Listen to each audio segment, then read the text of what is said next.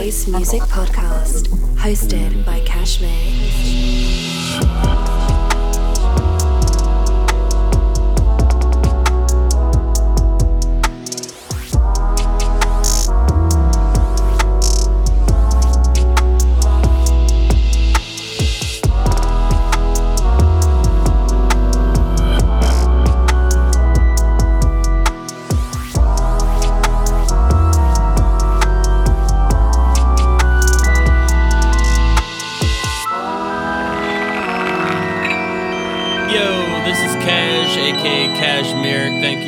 Tuning in to the second episode of the second season of the Bass Music Podcast. We have a massive guest today. His name is Devin Kraus. But first, we got an hour of new music to get through. First up, a song called Gaslit by Bass 2. All right, here we go.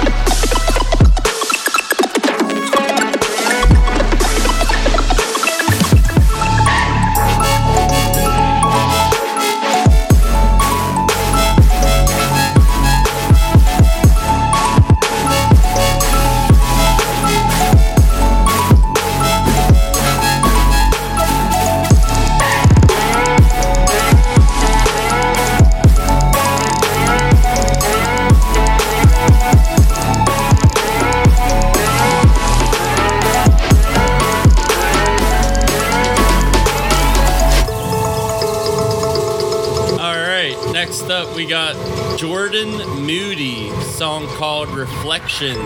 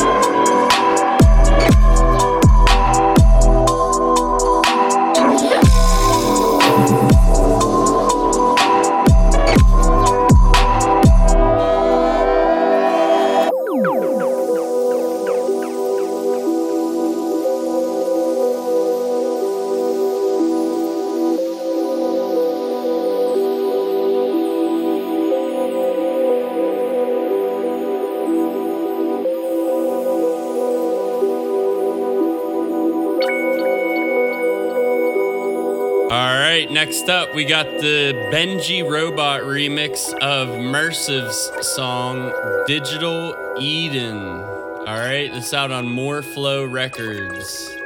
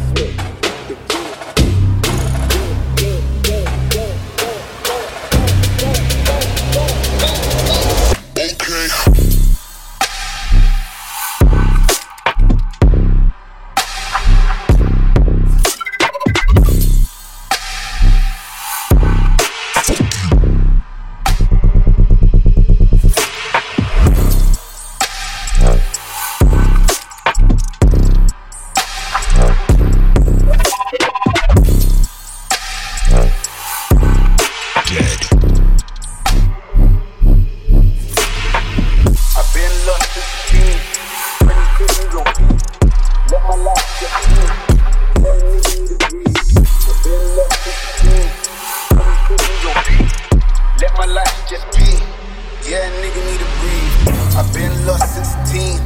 20s hit me repeat. Let my life just be. Yeah, nigga need a breeze. I've been lost since 10. 20s hit me repeat. Let my life just be. Be. That's the, out. that's the way. That's the way.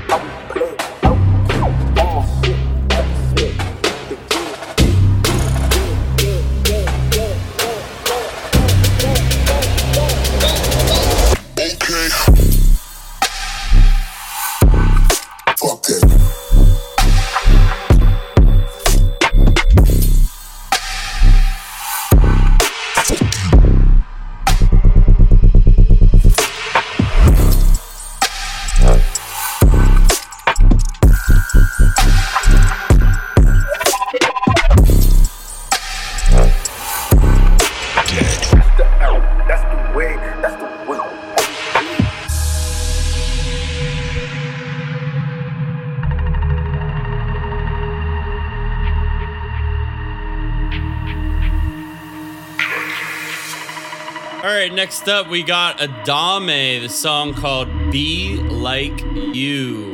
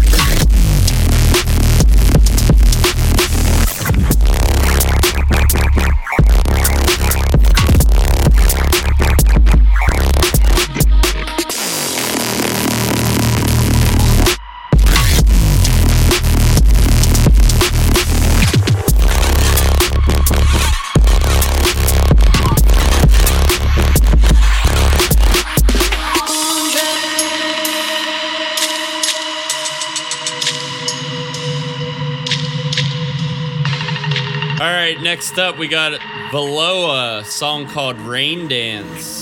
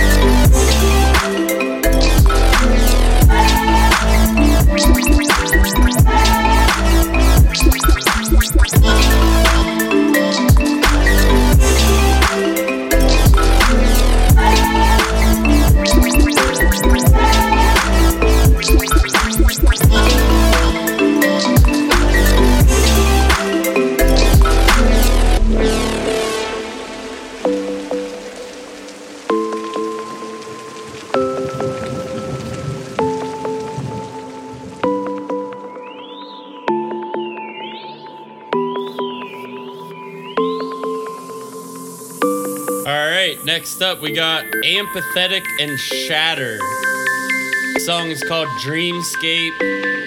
It's a Headbang Society premiere. All right, let's go.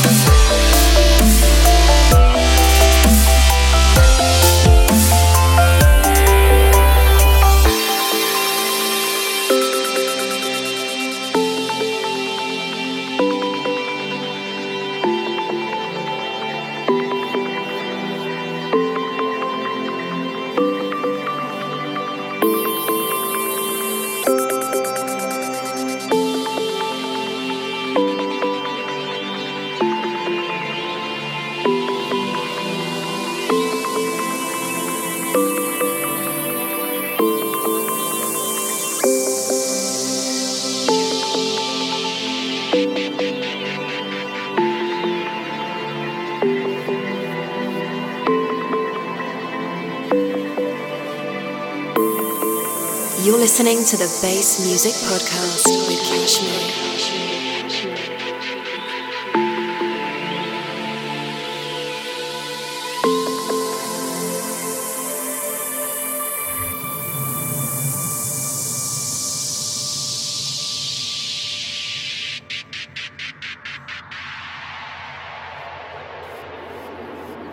All right, all right, all right. Next up, we got Lavier. Song is called On the Beat. All right, here we go. Boats and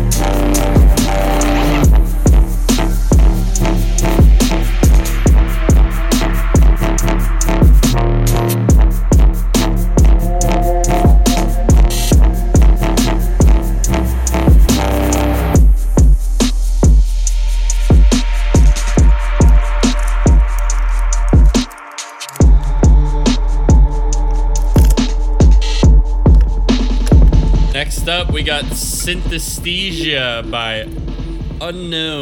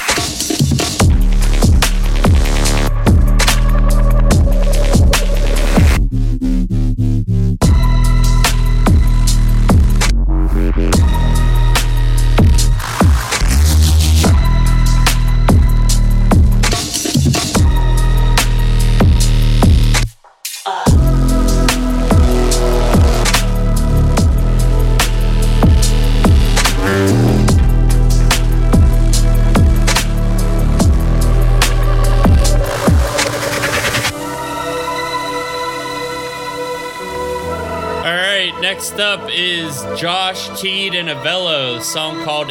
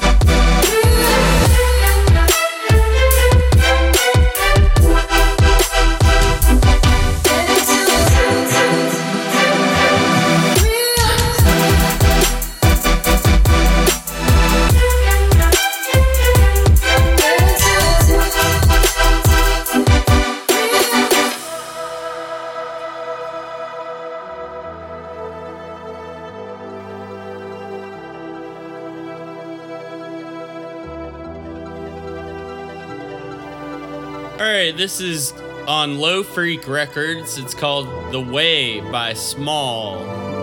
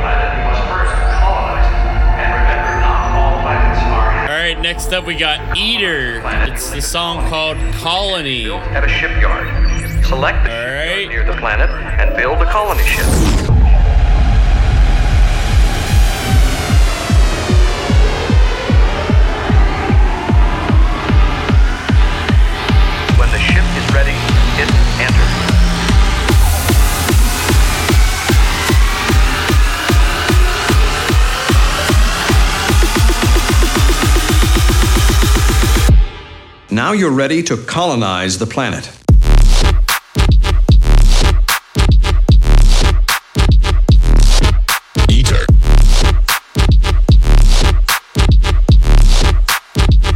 Please press the enter key.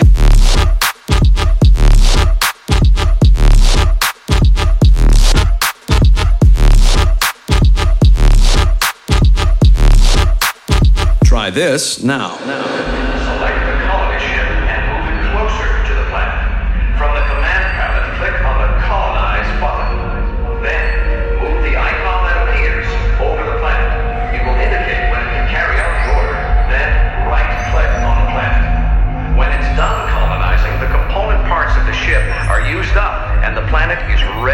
provide you with crew. We're counting on you.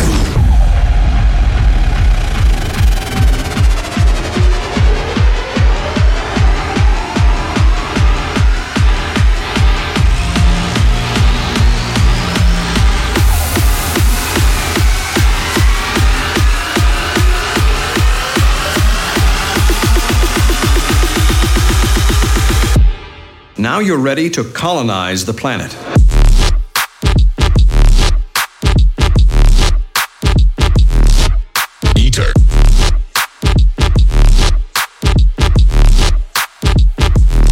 press the enter key.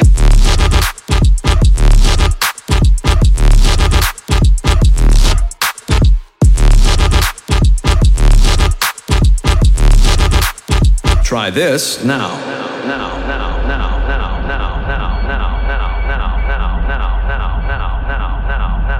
Excellent work. You now have the ability to create the robust economy necessary to support the creation and expansion. All right, this one is called No Competition. It's by Z Dougie. It's a Headbang Society premiere.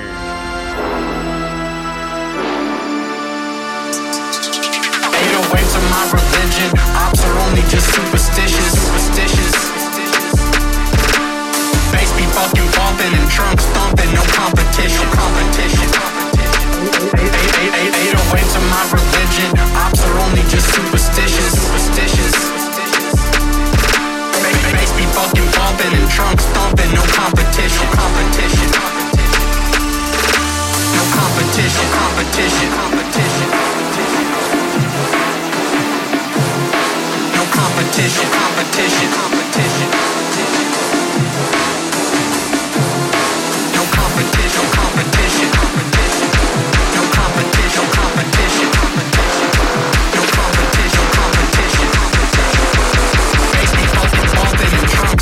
no competition.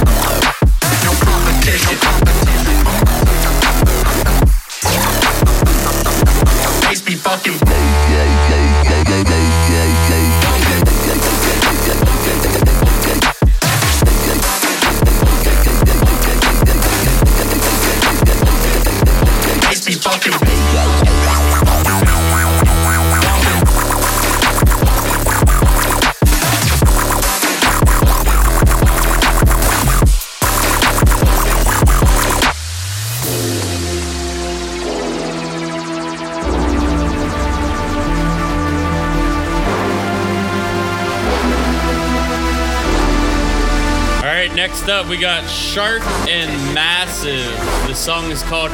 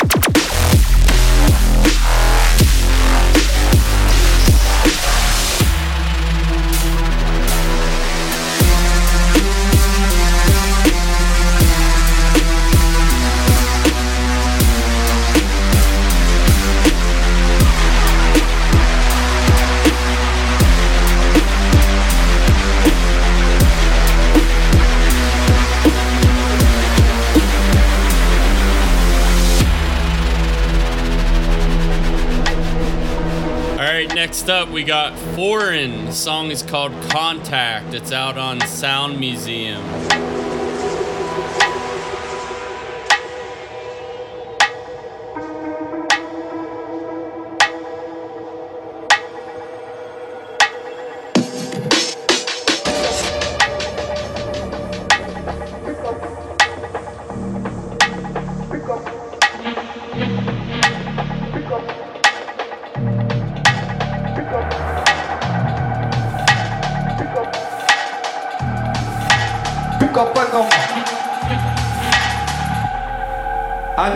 Eu Senhor.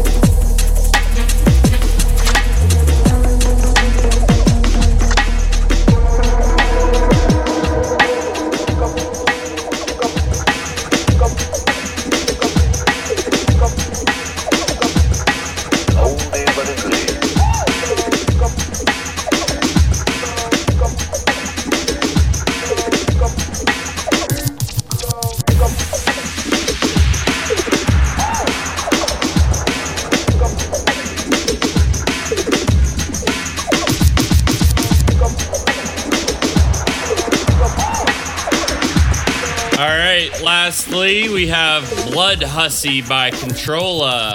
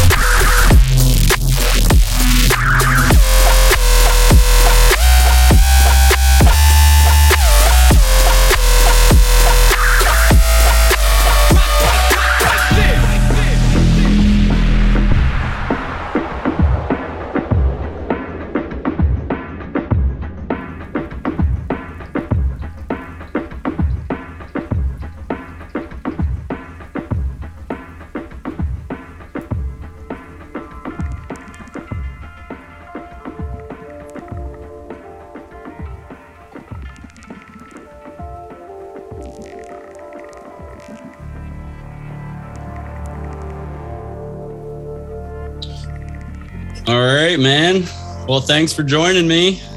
Yeah, of course. Want to introduce yourself a little bit?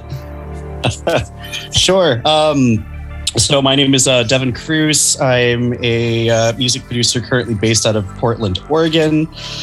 Uh, I make everything from down tempo to dubstep to halftime, mostly uh, instrumental, a lot of guitar work and things like that in there.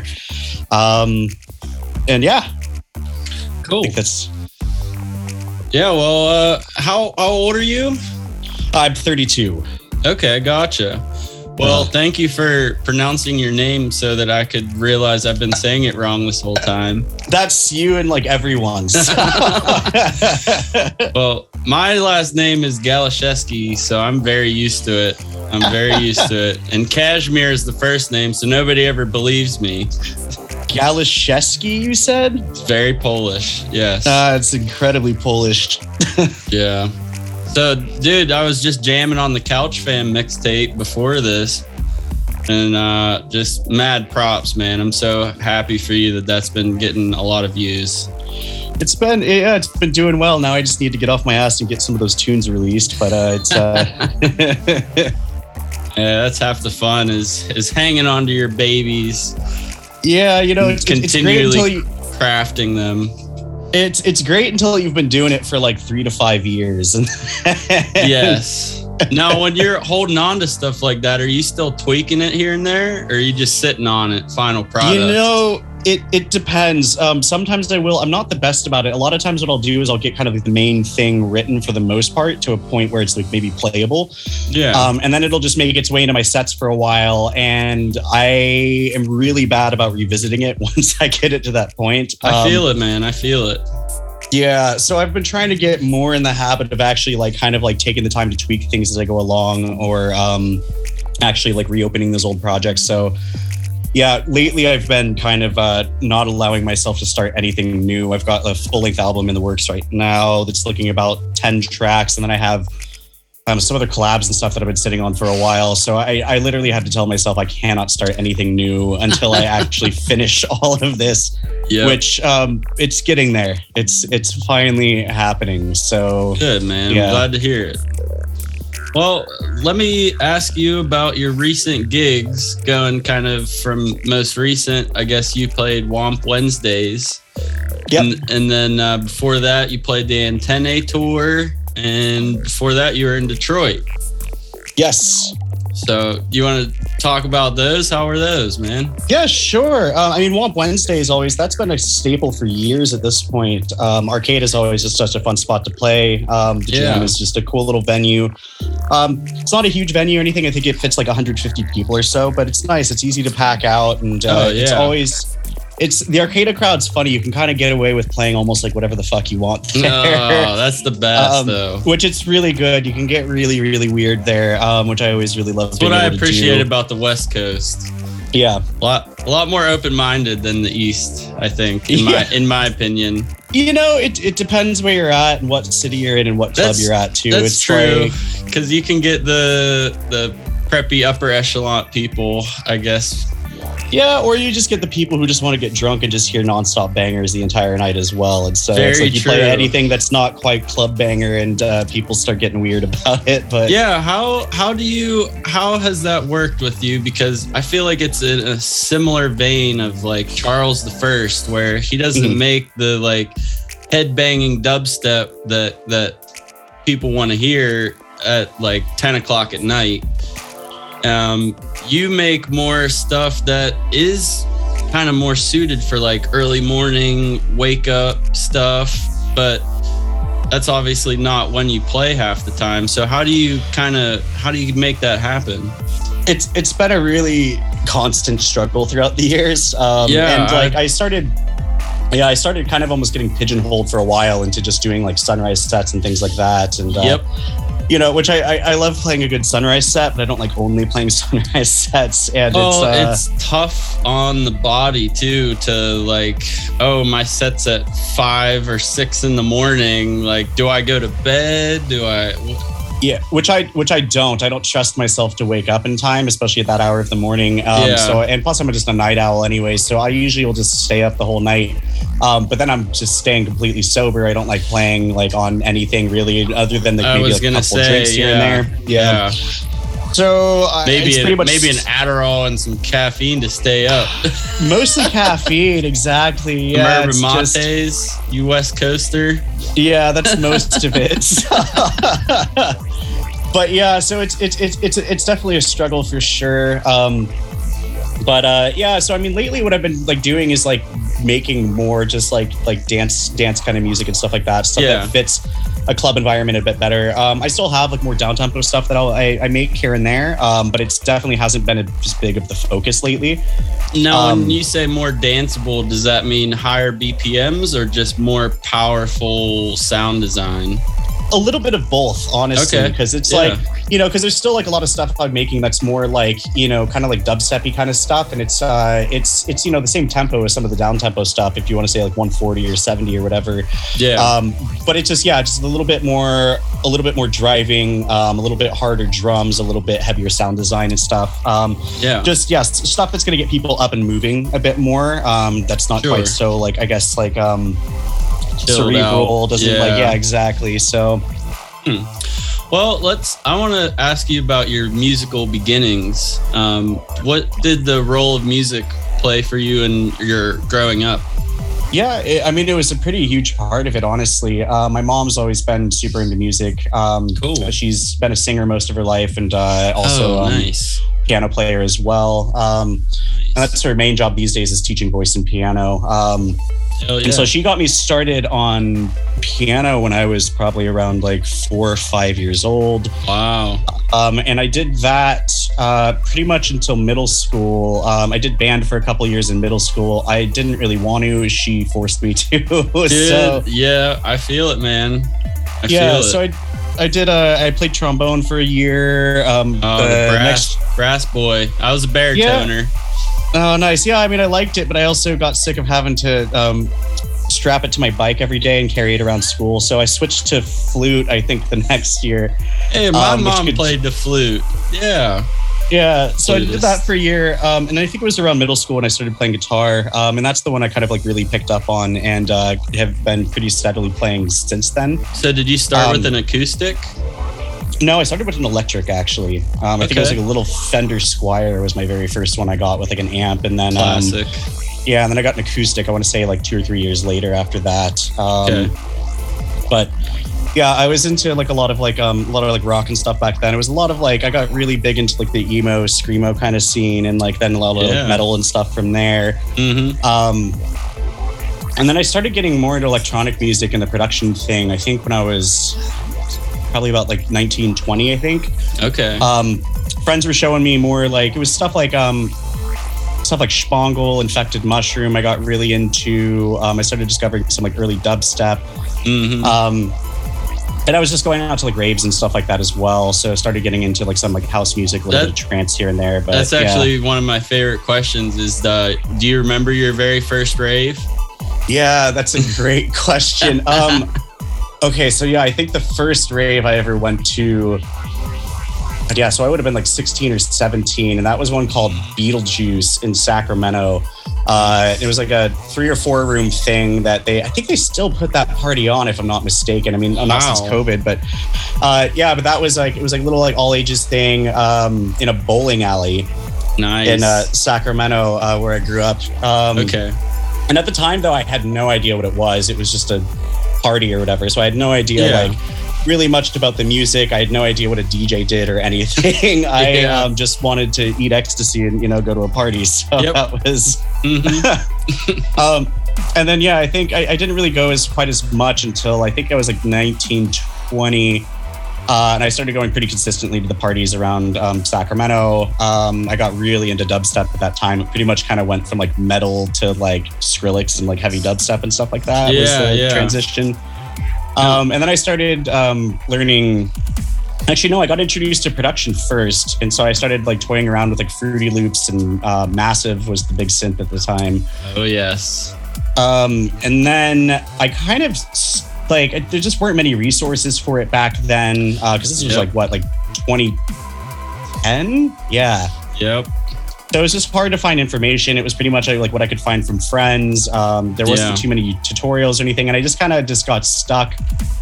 I was just having trouble figuring it out. So I started um, getting more into DJing around that time. You Um, said you was were more. on FL. I was on FL briefly. Yeah. Okay. Yeah. Very clunky back then. I It- tried it it, was back a- then too.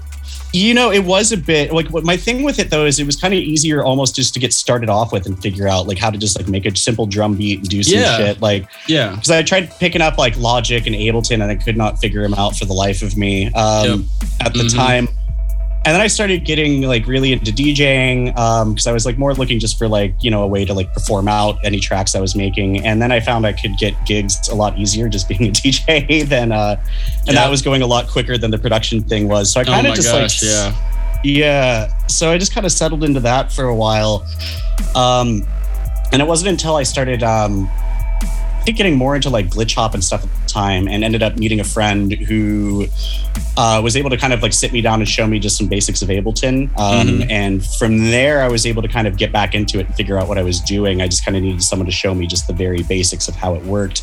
Yeah. Um, and then he was also the person who took me to my first festival, which was Symbiosis Gathering in 2012. That was out at Pyramid Lake in Nevada, and it was a it was an eclipse festival. Um, it was only a partial eclipse for that one, but uh, but yeah, that was um, it was a really awesome time. I heard a bunch of music I'd never actually heard before. Um, to digress, and, uh, did you go to the 2017 Eclipse gathering? yeah, yeah, I, I played that one actually. Yeah. No way. I was there. Oh, you were? Oh, that's awesome. Yes, sir. Yeah, I ended up doing a couple sets there. I was originally booked just for one, which was like kind of a morning set uh, on the, I don't know if you remember the Earth stage there. Oh yeah. Was, yeah. So I was booked for a morning set the for that all the one. heady boys were playing. yeah, most definitely. but yeah, um, played a morning set there, um, which was like you know all right. I think like there's probably like a few hundred people there or something. Um, yeah. And then I ended up actually filling in for CloZee. Uh, I think it was the that night or the next night. No shit. Yeah, so it was a it was a whole thing. Basically, um, I think there was a miscommunication. She was supposed to do two sets, and for some reason that wasn't communicated properly or something. And I had Ah. actually um, I'd gone behind the stage just to go say hi to her real quick. oh, excuse me, I'm just gonna. oh, you're good. The throat is like drying out. I might have to go snag a water bottle in a Oh, that's second. cool. But, uh, but um, I think we're good for now. But yeah, so I went behind the stage to go say hi to her, um, and then I was just gonna go over um, to go catch Opiuo set, I think. Mhm. And uh, I remember just everyone behind the stage is kind of running around freaking out, and I was kind of like, "Hey, where's Chloe at? What's going on?" And they're like, "She's not gonna make it. She's in transportation from Portland. Like, what are you doing right now?" And I was like.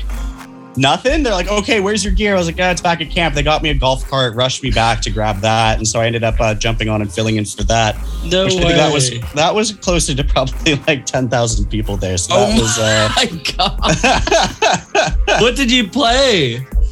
Um, I played mostly my own music. Actually, it was like kind of like I kind of like reworked the the set from that morning, added in like a few other tunes from friends and stuff like that. But and uh, did you have to deal with some mean mugs from people that are like, not CloZee. Not that I noticed personally. oh, um, that's good. That's good. it- but uh, who is it? My my girlfriend at the time was actually she was in the crowd and she said because I got on the mic and you know announced that I was not in fact CloZee and Yeah. uh, I think she said uh she she said there was like a whole group of girls there who just said they're like oh it's not CloZee it's just went random let's go and they just like dipped. I don't even think listened to a single tune of the set but oh my gosh. See, my most favorite moment of that festival was when String Cheese did a cover of Kashmir by Led Zeppelin. It's like my song. oh sick that's awesome But all right, that's that's sweet, dude. Um, well, do you have any uh, like th- this is like the most basic interview question for a musician, but do you have any musical inspirations that that guided you that got you to like actually have the that like made you want to actually become a DJ or, and a producer? Yeah, definitely. I mean, early on, I think it was like, yeah, like I said, when I was getting into dubstep, it was like Skrillex was a big one, um, which was it was kind of funny even discovering that because I was really into his um, his band from first to last that he was in before he Oh, got yeah. the whole thing. So what I kind of found, um, I was getting really into like dubstep at the time and found his stuff, um, and that was of course like one of those early inspirations. Um, uh, but yeah, then it kind of started shifting at least my musical tastes. Um, Tipper was of course like a, another like really Oh, early yeah. one. Um, especially more on like the glitch hop side of things and stuff. And then um, When was the first time you saw Tipper live? that's a really great question. I think I actually saw him. Oh, it was in uh, Davis, California, at the Okay. college there. Actually, some friends of mine were going to school there and managed to get I think him and Kraddy um, out to out to play sets at like the and so Nice. it was a super small little show. I mean, maybe like a few hundred people or something. But yeah, I think that was the first time I saw him. Um, and then I want to say the next time after that was probably at Symbiosis, I think in 2012. Actually. Nice. So, but I was listening to his music quite a bit before I actually was able to see him live. Um, Yeah. And then let me think. Uh, and then, uh, do you did you ever listen to edIT like before he was in the Glitch Mob or like his early albums? Uh, no, I haven't. Oh, there's an amazing one he has called it's the first one he put out called "Crying Over Pros for No Reason," um, and it's it's still to this day probably one of my favorite electronic albums of all time. Um, it's just really super glitched out, it's just kind of slow, intricate, um, almost down tempo-y kind of like early like glitch, like not even quite glitch hop kind of stuff, but like just glitch music. Oh yeah. Um, but it's so good. I'd highly suggest listening to it. I mean, that album Okay. came out in like like 2007 or 2008 or something, and it, Oh, it's nice. still it's it still holds up to this day. I mean, of course, like the I'm mix gonna have to little go bit. find it on LimeWire. Oh, it's yeah. yeah, I mean, I think you can find it on Spotify and everything Yeah. like that too. But Yeah. um, yeah, that was a huge early influence for me. Um, and then I'm trying to think because I moved to the Bay Area around 2013 uh, and got really involved in the scene there. Um, I'm trying to think of who I was really into at the time. There's a lot of like the the guys who were kind of like local at the time. So Heyoka before he was on Dralian was like a, another huge one, and um, Oh, okay. I think that was right around the time. Um, yeah, Sixus was just starting to put out music at that Oh, time, and was also living there as well. Okay. Um, And so there's a nice little uh, melting pot. Yeah, see, Duffrey was another one who was living there at the time. Um, we actually Nice. used to live together for for Oh, no a couple years in Oakland. Um, So were you uh, connected in with the Wormhole Wednesday people at all? yeah, definitely. So they I'm were some of the first. Yeah, go Yeah. ahead.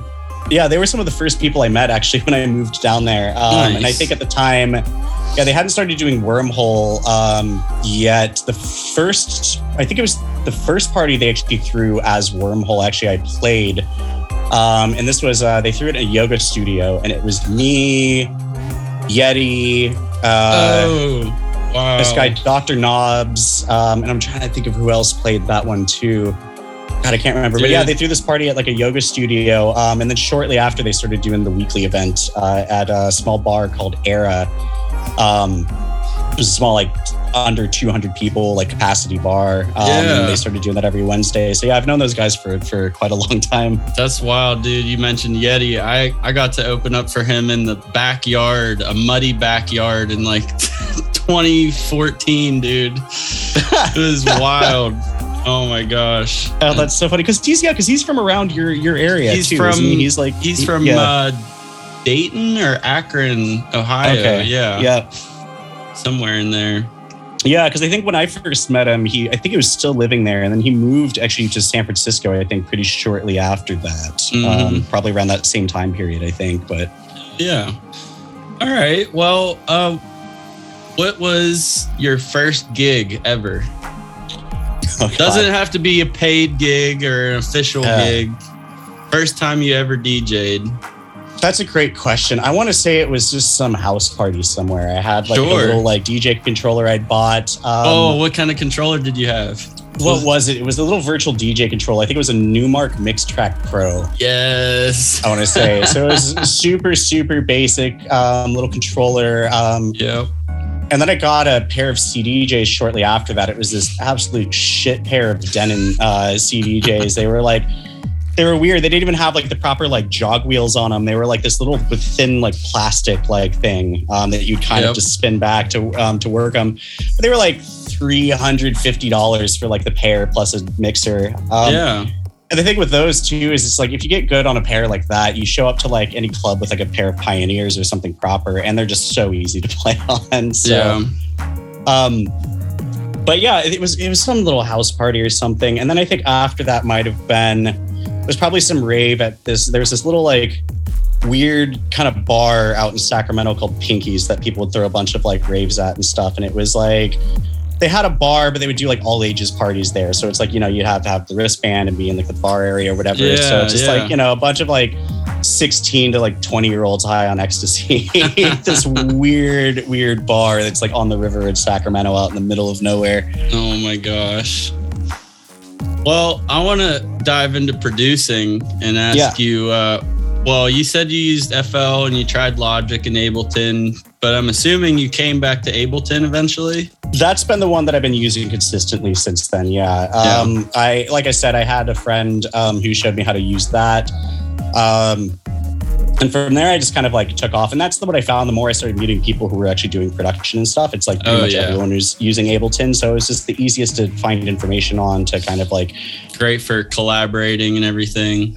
E- Exactly. Um, I think I maybe had one or two friends that used Logic, but it was not very many. I mean, even to this Yeah. day, I don't have too many friends on there. But I feel it.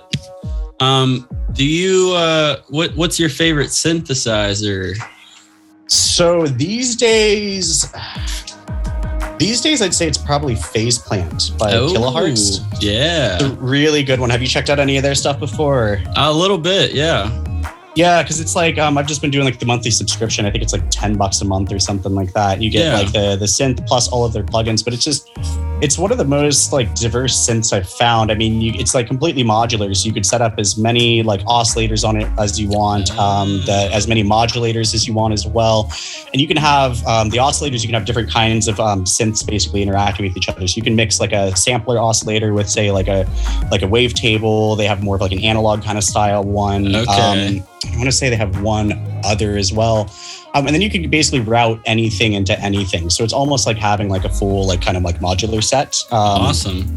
So it's just super versatile, really, really good sounding. Um, so that's been like a big main go to.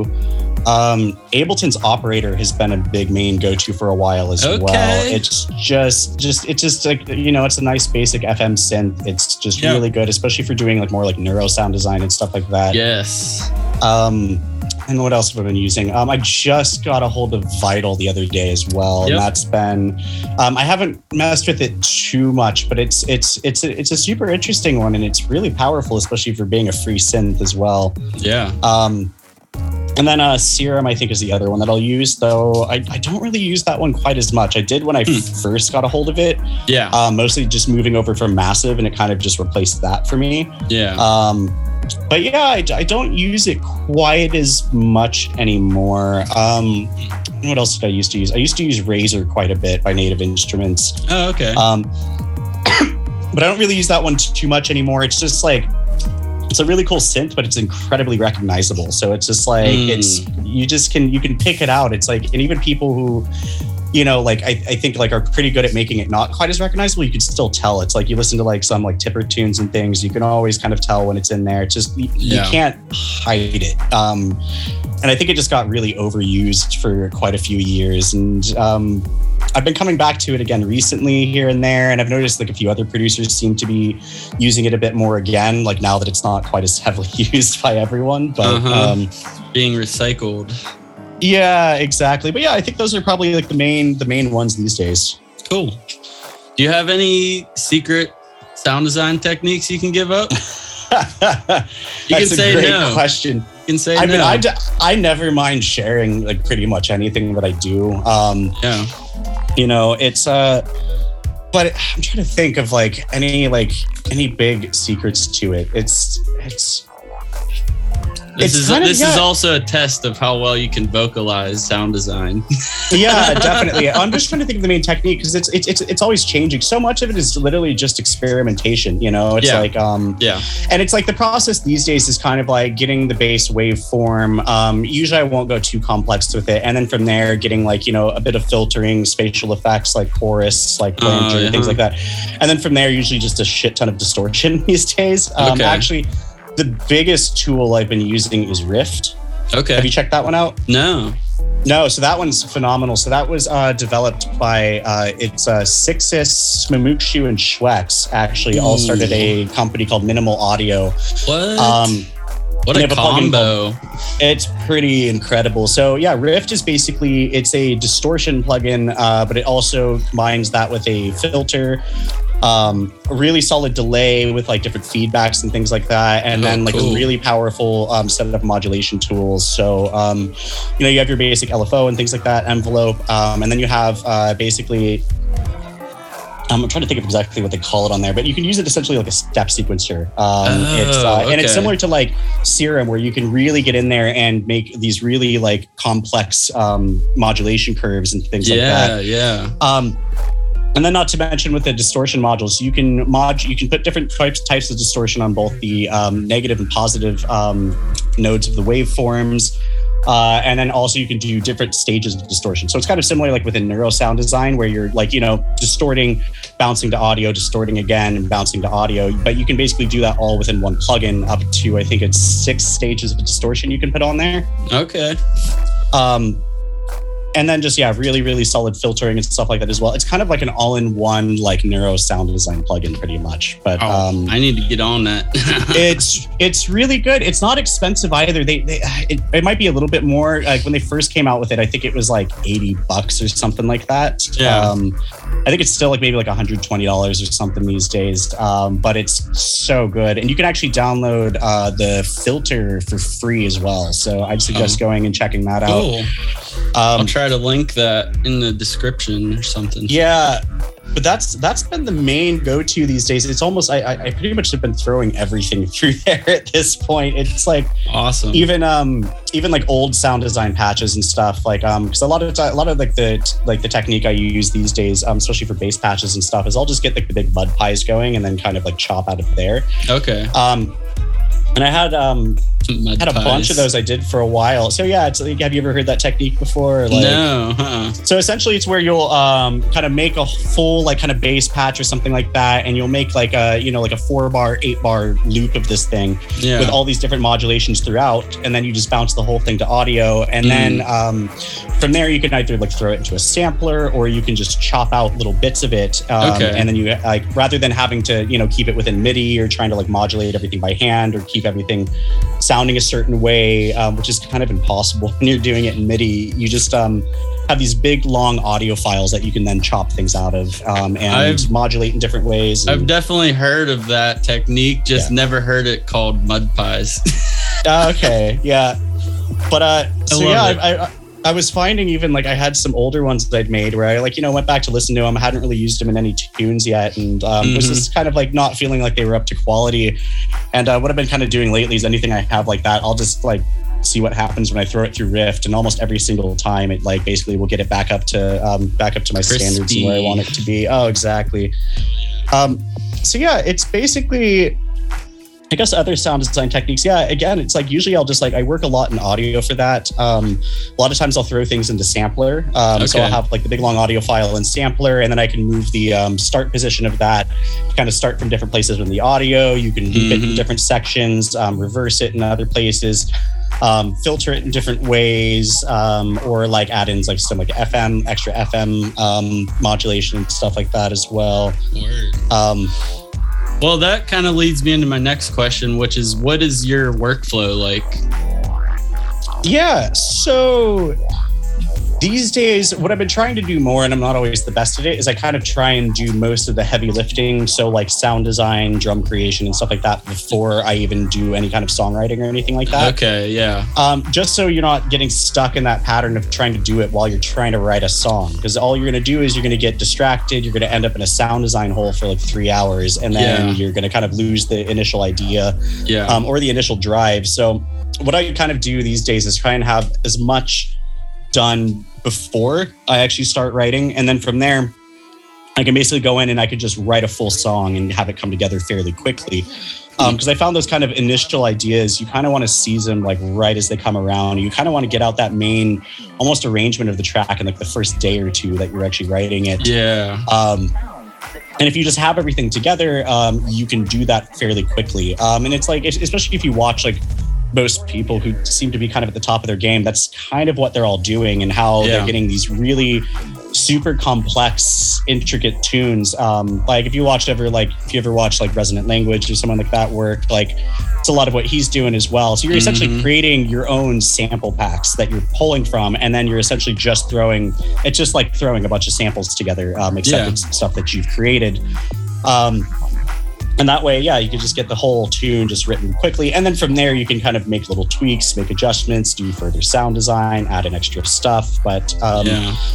that's kind of what I found is just getting the initial idea out as quickly as possible seems to be the best way to go about it. Do you have like a timeline as far as like, all right, I want to bang this track out in three days? Yeah. Do, do you give yourself a timeline like that? Sometimes, yeah, it, it really depends. Um, but yeah, usually I'll try and get like the initial kind of part done within that first like two to three days or so. Exactly. To where it's like, yeah. yeah, at least like the main like drop into maybe like a second section, um, maybe with like an intro and outro as well. Yeah. Usually I tend to kind of start with the drop and then kind of move into the intro and outro kind of as like the last bit. Um, but yeah, some tracks it's like it's it's I'll get them mostly knocked out in a few days, um, but then I'll come back to it for months, if not years, and just kind of Yeah. keep tweaking it and keep adding to it. Um, I've had this happen quite a bit recently, where I've had um, old projects that I kind of like maybe started like four or five years ago, never really finished or released, and we'll come back to them like now um, and actually be like, oh, there's actually a good idea in there, and go ahead and kind of like update the sound design, maybe update some of the drums, getting it a bit like tighter sounding Yeah. um, and then can kind of get it ready from there. So yeah, it it varies. Like some sometimes I feel like you just need to sit on the idea for a long time to kind of like know whether it's actually good or not. Because like Oh, those yeah. first few days, you might be like, oh, this is amazing, this is awesome, it's great. Yep. And then you sit on it for like an extra month or two or longer, and you come back to it, and you're like, oh, actually, it's not quite as good as I maybe thought it was originally. Um, and you kind of keep going from there. Um, plus it's just I, I think some ideas just like you need a bit more of a skill set or different tools to kind of like really give it um to really do it justice i think. Oh yeah, and over time, new plugins come out that are amazing and just extra pop. You never know what's gonna happen. yeah exactly so it's yeah that's what i've kind of found is if you if you if you start an idea and you maybe like it a lot at first and then it kind of just starts fading a bit like sometimes it's best just to kind of just like leave it be for a while come back to it sometime later and like um sometimes once you're kind of like yeah just far enough past it you'll come back and actually actually know whether it's actually good and worth continuing on or not Yeah. So I'm curious, has your style, I'm sure it has, but uh, how has your style changed over the years? Like, what were you making when you first started producing? Yeah, when I first started, so it was it was funny when I first started. I, like I said, I was really into dubstep, and that was kind of what I was like wanting to make, and that's just Yeah. like didn't get as much into production. And then by the time I got really into production, I was um, really into like glitch hop and stuff at the time. Um, Like I said, like a lot of Tipper, Opiuo is another actually big early influence. Um, so I was making more of that kind of style, the kind of like funky, kind of like glitch hoppy kind of stuff. Um, and then it moved from there into more of like almost like down tempo-y, almost like that kind of like Kalya Scintilla, like Merkaba kind of style stuff. Oh, like um, yeah. similar-ish sound design as well. Um, the more kind of like weird, like psychedelic psybass kind of sound design um, was like a lot of what I was into. Um, and these days like my influences have changed quite a bit. And so a lot of what i'm listening to now is it's a lot more like drum and bass um, okay. a lot more dubstep a lot more like halftime neuro kind of stuff. And that's where i've been Mm. finding most of my sound design has been influenced from. Um, even on tracks that are a bit chiller like even more like down tempo it's still that similar kind of like sound design that i'm using. So it's a lot more um, a lot more distortion in pretty much everything. It's Yeah. uh, if if anything, it possibly too much distortion, but it's Never. just uh you see, yeah, that's the way I like to think about it. So, but uh, um, oh, go ahead. oh yeah, go, no, no, no, no, no, go ahead. I think that was a finished thought. When when did you start? Um, well, I'm, I'm gonna assume that you've always mixed your stuff. Mhm. Um, but when did you start mastering your stuff? Yeah, that's been a more recent development. Um, I've always Yeah. kind of like done like the basic, like you know, like just for like playing stuff out. I've done like the basic self masters and things like that. And uh, Yeah. so which that at the time was just like throw it into a limiter and hope for the best, basically. Um, Yeah. so it was more. It's been more of a recent development. Probably the past couple years, I've been starting to um, actually be more comfortable. I think mastering my own stuff or like other people's stuff, and it's um, it just is more as I've like discovered about the process and talked to other friends about what they're doing and kind of um, talk to other friends who do mastering and like watching their process. I kind of started realizing that I actually kind of knew what I was doing already, um, and Yeah. it was just more of just like having the confidence to do it myself. Um, and so like um I'll master some of my own stuff these days. I still will occasionally send it off to someone for mastering just because it's just to get that extra set of ears on it. But Yeah. um but it's it's it's difficult because I feel like lately when I've been doing that, they'll send it back and there's something about it I don't quite like as much. It's maybe Yeah. not as loud as I want it to be, or it, they because everyone just has a different way of doing it and what they think that the music should sound like. And I Yeah. have a certain idea of what I want my music to sound like. So I've been kind of shying away from that recently and just opting to do it myself. Um, Well, I do want to plug your mastering work real quick because sweet, please do. You you, you mastered the hell out of my couple tracks that I sent you from the uh, recommendation of Tyler Blanc. Yeah, yeah. Um, so yeah, I just want to plug that you did a great job for real. Well, thanks. I super appreciate it. Yeah, I'm And, glad you. uh, I'm glad you liked it. It- so it's gonna get its first uh, play out on uh, Saturday, actually. Oh, sweet. Where are you playing at? Just a little bar in Pittsburgh. That's sick. Yeah. I'm, I'm pumped. But uh but yeah, so um last question like about producing really. Uh do you use samples at all? Yeah, I do. Um, it's it's yeah, it's it's it's weird, and I think everyone kind of goes through this process. Like when you're producing, it's like you'll kind of like start using more sample based stuff. Eventually, you kind of like get in that mode of like I have to create everything myself. You know. Yeah. So are Um, you a purist now?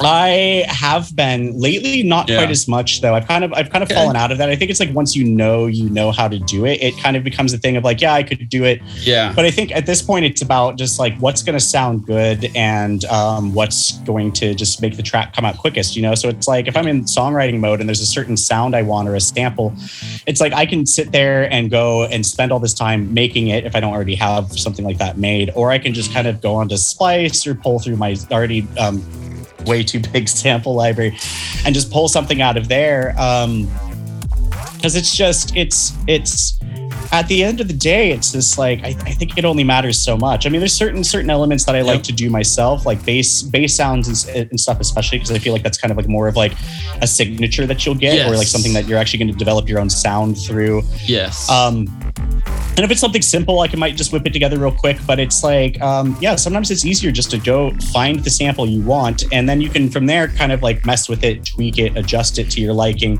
Yeah. And it's the same thing with presets and stuff as well. It's like you know, I don't want to use them for every single sound in a track, but like sometimes you go through, you're going through presets, or you're going through other things, and you just found find exactly what you're looking for, and you can, you know, Mhm. like I said, tweak it. But like, it's it's because it's just there's no point in like you know finding the sound you want and then going ah I just need to create it myself you know it's like you're just going to create something that sounds almost the same um, and it's just like you know even if someone else made it it's not going to sound the same in the context of your music or the way that you're using it or Right. like so um, and especially if you just do that little bit of tweaking of the sound itself um, yeah.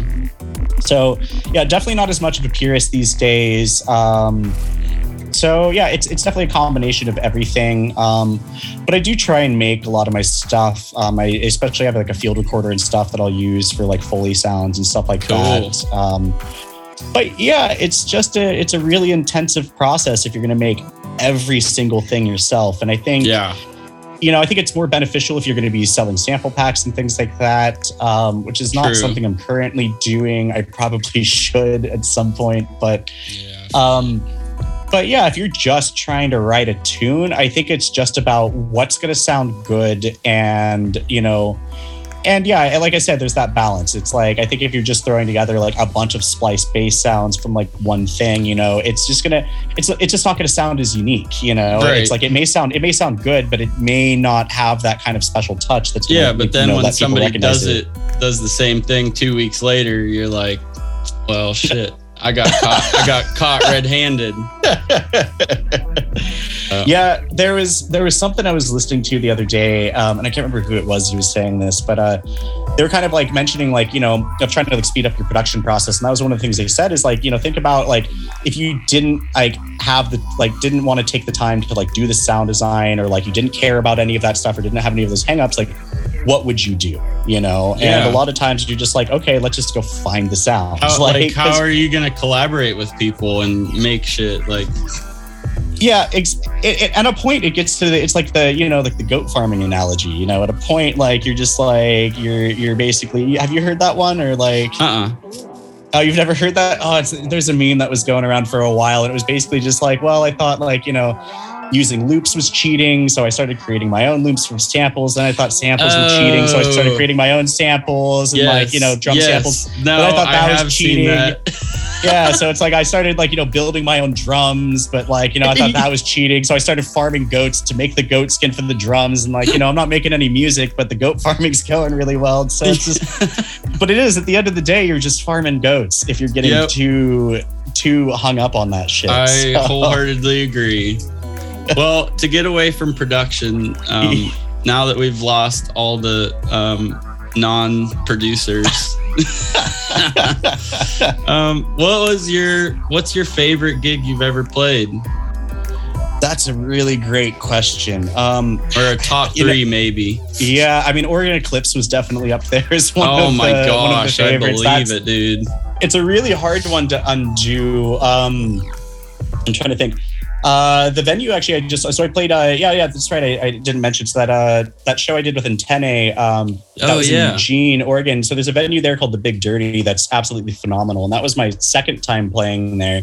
Nice. Uh, the first time was um, headlining, but it's um it's actually so it, uh, they took a bunch of pieces from the Earth stage from Oregon Eclipse and have basically made a venue out of it. no So it's this really, really visually striking venue. Um, I want to say it's just under like a 300 person capacity. Um, I'm telling you, man, you West Coasters don't know how lucky you are. it's not too bad over here. We're still for sure. clawing at, at that level of production over here on the on the right coast. Yeah, you get you get spoiled, especially after living in the Bay Area for so long. It's like where every venue's got like a void system or a Funktion-One system, and just like yeah, it's it's pretty ridiculous. But um, yeah, that's that's probably like one of my more favorite venues I've played at recently. Um, Cool.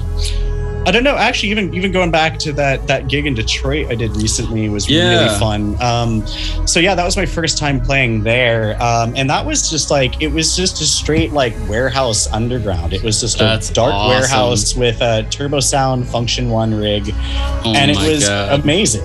It was really fun. Um, Plus, Yeah. it's just it's such a that city is just such a trip. It's almost like weirdly dystopian and like It it's like. But I, Yep. I I don't know. I'm I'm kind of about that vibe. It's Yeah, like, Yeah. Like you're you're bringing life to a, a dying city. Yeah, exactly. And I find places like that tend to have a pretty thriving like arts and music scene and stuff too. Oh yeah, um, that's all they have you know- to do. yeah. I mean, I lived in I mean, I lived in Oakland for like eight years, and like it's kind of a Mhm. similar thing there. The city's like.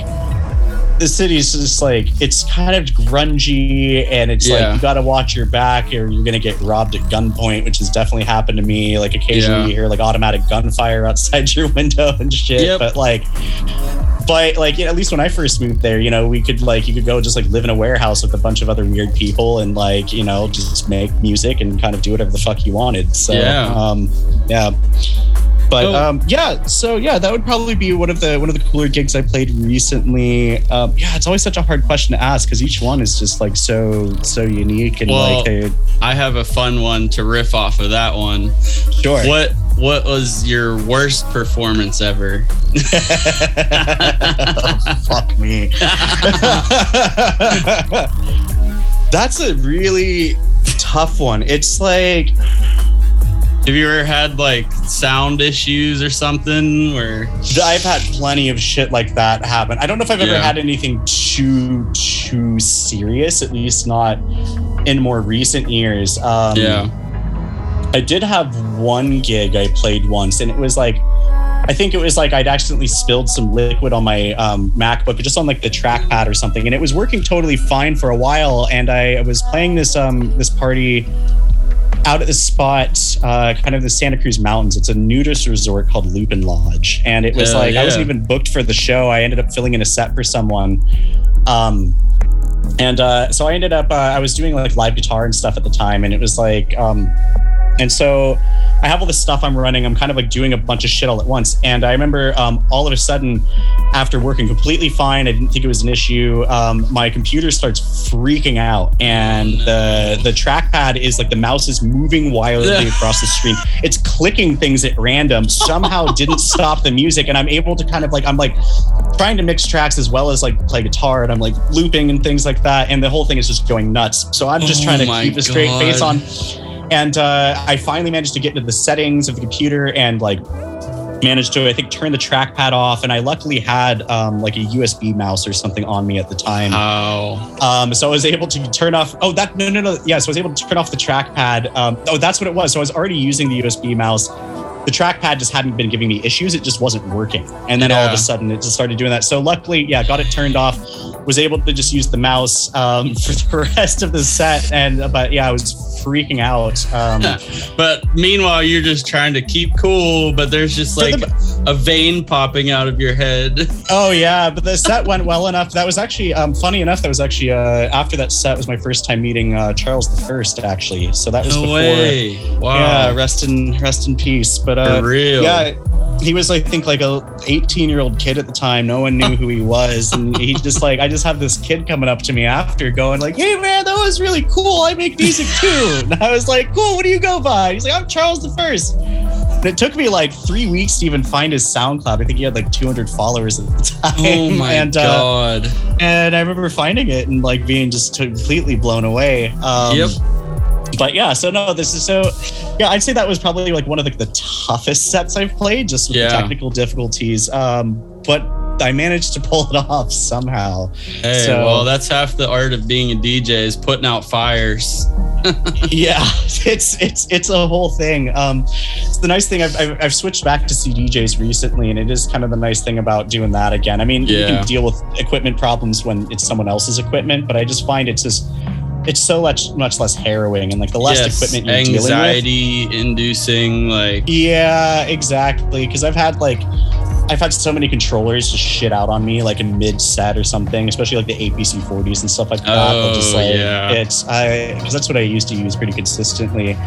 Yep. Um, I'm trying to think of like other worst gigs. I mean, yeah, that's that's usually what it makes it bad is there's technical difficulties or like some weird thing that happens. Um, I mean, Yeah. the worst ones I've had are definitely like the the gigs where it's just like you're playing to like an empty room, like no one shows up for some reason. It's like Yep. especially in like the early days of doing it, just- or you're playing in some weird small town, no one knows who the fuck you are, so no one shows up, or there's some other thing going on, and you're playing to a room of like ten people. Yep. Yep. But, you know, I mean, it's like even those gigs, it's like you know, you can still make new fans you can, that way. you can play anything you want. Ex- ex- exactly. You kind of just have to just like take it as it comes and just Yep. and just do the thing anyways. And uh, yeah, Well, I'm sure uh, the the ten thousand person crowd for CloZee made it all worth it. yeah, you know those those moments definitely do. so. Uh, what's the best system that you've ever played on? And and let me know Uh, if you have to go or anything. Oh no, I got I got time. Yeah, I got nothing Cool. else. I'm I'm literally just in um man, I got dinner plans in like two or three hours, but that's Oh yeah, while. we're. Yeah, I'm not I'm in- Joe Rogan here. We're not. We're not going there that you long. go. but yeah, no, no, no. I'm doing fine. Yeah, I'm just in. Uh, I'm in full uh, album finishing mode at this point. So I've got a 10 track. I think it's going to be 10 tracks at this point. LP that I'm in the in the finishing stages. So I'm kind of just like. I'm just going to be locked in the studio for at least like the next like few weeks to a month, if not longer. But um, Hell yeah. oh, sorry, what was the the question? Was um, the best system that you've played on. there we go. Oh, hands down, uh, would be um, it's the uh, Hen- Hennessy system, uh, but it's Oh. uh, specifically I think it's Synchronistic Sound. I think is the company. Uh, it's Uh-huh. uh, uh, they are based out of Los Angeles, and they Okay. have those Hennessy rigs are amazing. But Dude, his just the way the way he runs his system is it's one of the best sounding systems I think I've ever heard in my life. Um, Hell yeah. I got to play on it twice actually last summer. I uh, I did a there's a camp out called uh, Star Vibes Camp Out. Um, Mhm. It happens in Northern California that had that system.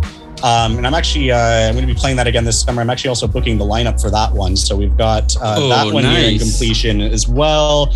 We should hopefully be announcing that by the first of the month. So Cool. yeah, anyone who's listening, keep an eye out for that. Um, and then I played, yeah, it was the week after. I think I played a uh, desert party out in LA with um, it was uh, Duffrey, On Hell, Turnian Sound. Um, trying to think Simba. Yeah, it was a really, really good one. And then yeah, same sound system there like a week later. And it's oh just I'm man. I'm yet to hear anyone run that system better. I'd say the Yeah. only one I've heard, um, the the one. I mean, yeah, the one.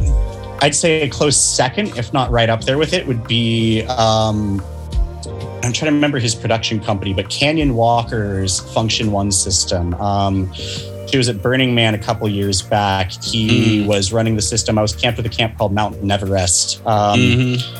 and that was their first time uh, showing up to the burn as a sound camp but uh, he was running the sound the entire week and he just he has it sounding incredible he also does sound for the Unts festival and um, Oh, a whole bunch of other stuff but yeah the way he runs his system is just absolutely phenomenal so i'd say yeah Hell those yeah. two probably the two favorite systems i've played on Cool. Yeah. How do you handle all the traveling that you do? Like, what is your? do you have a a health regimen, or are you like totally fly by It's- night? it's pretty difficult sometimes um, and it's just uh, it's it goes back and forth it's a lot to handle um, especially when it's like consistent gigs or like every weekend and stuff like that and um, Yeah. it's uh, i try and keep a health regimen as best as possible um, when i'm when i'm traveling for gigs i try to not you kind of just have to make sure you're not partying too hard because it's really Yeah. easy to do is like because like everywhere, you go, around you. yeah, and everyone wants you to come back and party, or they want you to come hang out, and you kind of just have to stick to your guns and say Yes. no. Um, and I'll take like I tend to take like breaks from like substances or drinking and things like that. Um, Yeah. just like if I feel like I've been doing it too much, I'll stop drinking for like a month or two and just kind of have Yeah. a nice reset. Um, usually. Especially the way I'm doing gigs most of the time is um I haven't done like a big like tour or anything like that in a while. So mostly I'm just doing like flying out on the weekend for like gigs, like maybe like one to three days or so. Yeah. Um, and so then I can be home during the week and I can kind of be on a more of a normal routine of like, you know, wake up, eat a good breakfast, go to the gym, actually get some exercise. Um, yeah. Yeah. It's, it's, it's cause it, but it's just, it's hard and you just like, you, you know, it's easy to slip back into bad habits or like if you're traveling too much, it's hard to, it's hard to eat well when you, there's like, Oh you know, gosh, you're just yeah. trying to eat like shit from restaurants or fast food or whatever Yeah. you can. Yeah. Um, DoorDash. Yeah, exactly. And then it doesn't help that I also have um, I have an 11 year old son who also lives Oh. out of state who I go to visit at least every month, and so yeah. that's a bunch of traveling. I now have a girlfriend who also lives out of state, so I'm. Um, I'm not doing myself any favors with uh, the way I that feel my life has man. been arranged. but- Believe me, I get it. yeah, I Um, just it, it's just yeah, it's it, it's just about just trying to like stay on top of shit. Even when I'm on the road, like um trying to get like some exercise in is like pretty essential as well. Like whether that be like getting a quick workout in a hotel. Um actually one of my um one of my brothers gave me a whole set of like resistance bands to use Oh, so I can you like go. you know pack them in the suitcase easily. You can kind of use them wherever. Yeah. Um, and it's kind of nice if I'm like out like doing shows or traveling around, like you know, just getting out with friends and you can go on like on a hike or something like that. And, Yeah. um, yeah you just kind of just have to take it easy and just try and take care of yourself where you can um, and just also accept that it's you're not going to be perfect at it and that you're gonna you just you can't be you just you can't be superman and you can't yeah can't just stay super on top of things all the time. And you just kind of have to just be easy on yourself and um be a little vulnerable.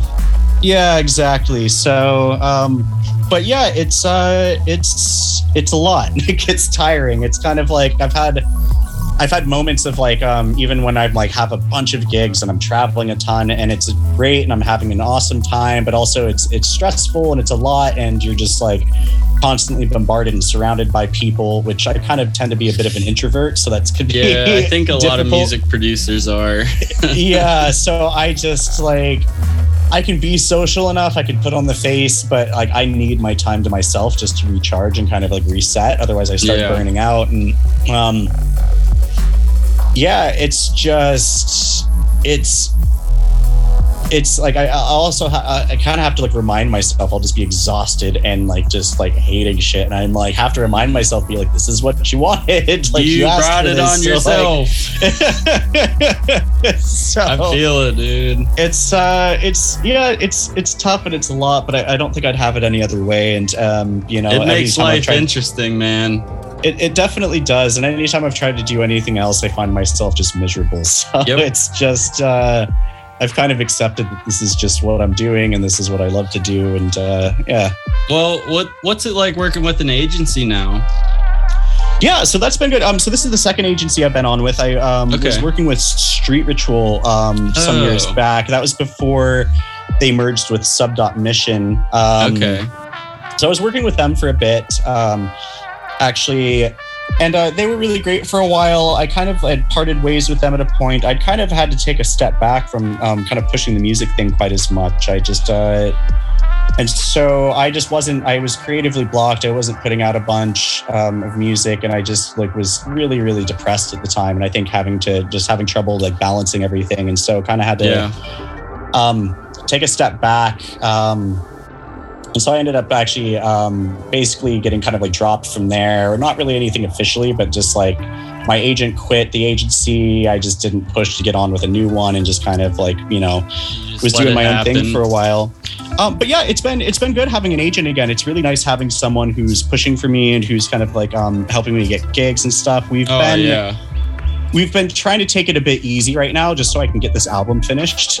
Yeah, um, and just like so. I'm not traveling a bunch. So um, I think after that we're gonna try and push and book more of like a full tour and stuff. But um, oh shit! Come to Pittsburgh, please. you know, that would be great if you know any promoters out there anyone know 'em maybe we all, can get dude. in contact with. Yeah, why don't you yeah, you should uh you should definitely like email me over some names and stuff. I can shoot them over to my agent and uh, have him get in touch for sure. So Yeah, I got you. Yeah. Do you But, know? um, do you know uh, Alejo? Yeah, yeah, yeah, yeah. he's yeah, he's do, coming actually. through the next month. Oh, There- there- sweet. that's what I mean. Like, there's a, a promo. There's a company that is just delving into psybass. Finally, like Oh, they're fi- they're bringing Mindex to Pittsburgh. oh, amazing. Okay. So like, we we could probably make it happen, man. For. That'd be absolutely amazing. Yeah, yeah. Get me in contact with them, and um, that'd be great. But um, yeah. Yeah, yeah. But yeah, having working with an agent again has been really nice. Um, like I said, it just like the biggest thing for me is it just starts getting overwhelming having to like do try and balance so many things like you know trying to do my own promo of stuff trying to write music trying to just handle life stuff and then having to book gigs as well is just The endless, it's a lot it, endless promo. yeah and it's a weird thing of trying to like negotiate fees and stuff for yourself it's like you know you kind of like and i think as an artist you, you always kind of want to be the person who's easy to work with who's not too who's not going to like push too hard which you know can be good um, and there's a balance but it's kind of hard i think to kind of get yourself like maybe paid what you need to or um, so Yeah, having someone else to kind of hard to for you. evaluate yourself and your own art. Yep. But um, I think one thing I'll say about having an agent, though, and it's, it's I think it's a misconception with a lot of people, especially who are starting out, is they think that oh, I'll get an agent and then they're going to get me all my gigs and they're going to do this for me. And it's Yeah. like they definitely can, and um, they should be getting you some gigs that you aren't getting yourself. But you're still going to need to do a lot of outreach on your own. You're still going to Yeah. have your own personal connections that you've had. Um, and you're still going to need to be doing that networking, doing that outreach. Um, the agent is kind of just someone to kind of send that over to for like all the final steps and stuff, and um, yeah. or at least once you get a name or like an email of a promoter to kind of then send it to them and have them kind of push it out as well. But it's uh, yeah, they're not going to get everything for you, and you still need to be doing a lot of that work on your own as well. So Good to know. yeah. Um, what was it like working? I don't know if you're still connected with them. Uh, the Rust, Rust Music. They are wonderful to work with every time I Yeah. have done anything with them. Because yeah, the last EP we only did a premiere through them, but um, they've been I've, I've known them for years and they've supported Yeah. my music for quite a few years. But um, they're great actually. I really want to do a release with them at some point. Yeah. Um, I've been considering them as a possible home for the album. I've got some other things possibly in the works um, that I want to talk about until that's actually said and done. Oh But, yeah, um, for sure. I definitely want to do a release with them at some point because they just I love the sound that they push. Um, they Yes. they really have a good following and they really seem to do a lot for their artists and for the people who release on their um, on their label as well. I Um, think they have a a very good base of different music. Like they, yes, they do mostly down tempo and stuff, but they do have a solid variety of They- different styles within down tempo. Oh, they they really do. Um, no, it's just it's such a it's just it's one of the better labels I think that's out there these days, especially as Oh. far as like more like grassroots things. Yes. Like yeah, they're Oh, totally. they're they're you no really great. Um, plus, it's just like their their even their agency they have. They just have such a phenomenal roster of artists on there right now. Oh, dude, so- the the yeah. stage they did at Resonance uh, was incredible. They, Mm, they mhm. did it. They ran a stage at Resonance Music Festival last year. So good. It's uh, I think Papadosio's festival. yeah. I wonder if that was the one because when I was in Detroit, I uh, I played with a Faceplant actually, and he was uh, I think he had just I think that might have been the one he just played or something. I, like, Uh-huh. Yeah. Well, um, oh yeah, what was it like working with uh, Lost and Found, Lost and Found crew? Oh, those guys are awesome as well. Yeah, that was that desert party in LA that I was talking about. Okay, So, yeah, yeah so um, super phenomenal sound system um, but yeah those guys those guys are really great i had a really good time working with them um, yeah the party itself was definitely it was it was a really fun time because it's just like you know just out in the middle of the desert almost like renegade Yeah. style but with like you know more official production than just like your really kind of standard renegade um, yeah. and of course a stellar lineup as well um, Mhm. but yeah no no those guys are those guys are absolutely phenomenal i really enjoyed working with them and definitely want to continue doing that so Hell yeah. Well, I'm just about out of questions. Um, the last thing I just want to ask you about is uh, I normally like to feature a mix at the Yep. end of this. Um, I was wondering if I could either feature the Couch Fam mixtape or some other mix, or like if you have a live recording of a set or something. Uh, what do you What are you Yeah. I think the couch fam is probably going to be the best one to do at this point. Yeah, Yeah. I, I'm I'm really bad about getting recordings of my live sets, so it very rarely Hey, happens. that's and- that's honestly mm, that, that's like containing the magic to the shows. definitely. I I get people doing that for sure. But yeah, yeah, I'd say the couch fam one is uh, is probably the best bet. I'd I'd be more prone to like get a new one recorded, but it's just I've been trying to keep everything kind of like under wraps with this album nearing oh yeah, completion you right got now. you so got to. yeah, yeah. Uh, well, cool, man. Any other uh, any other plugs you got? Anybody? Any shout outs you want to give? Oh, it's a great question. Um, I guess. Uh, yeah, I guess shout out, shout out to uh, shout out to the my booking agent Cody right now. Shout out to Tripoli Talent Agency. Um, shout out to the rest of the roster on there: Phaedra, Mr. Jennings, Prescia. Um, Nice. And uh, yeah, I guess uh, keep on keep an eye out for uh, Star Vibes Camp out this summer. It's in Northern California. I'm really stoked to get this lineup dropped. Um, and I like I always love curating lineups.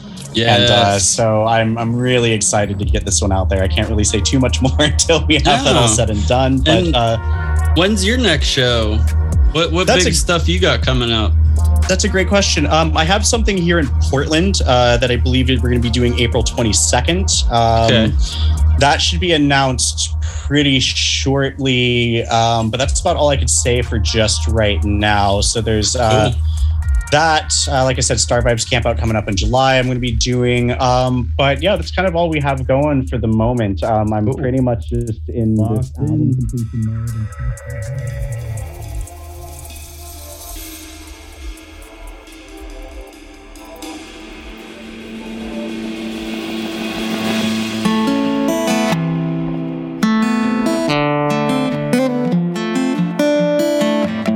You're listening to the Bass Music Podcast.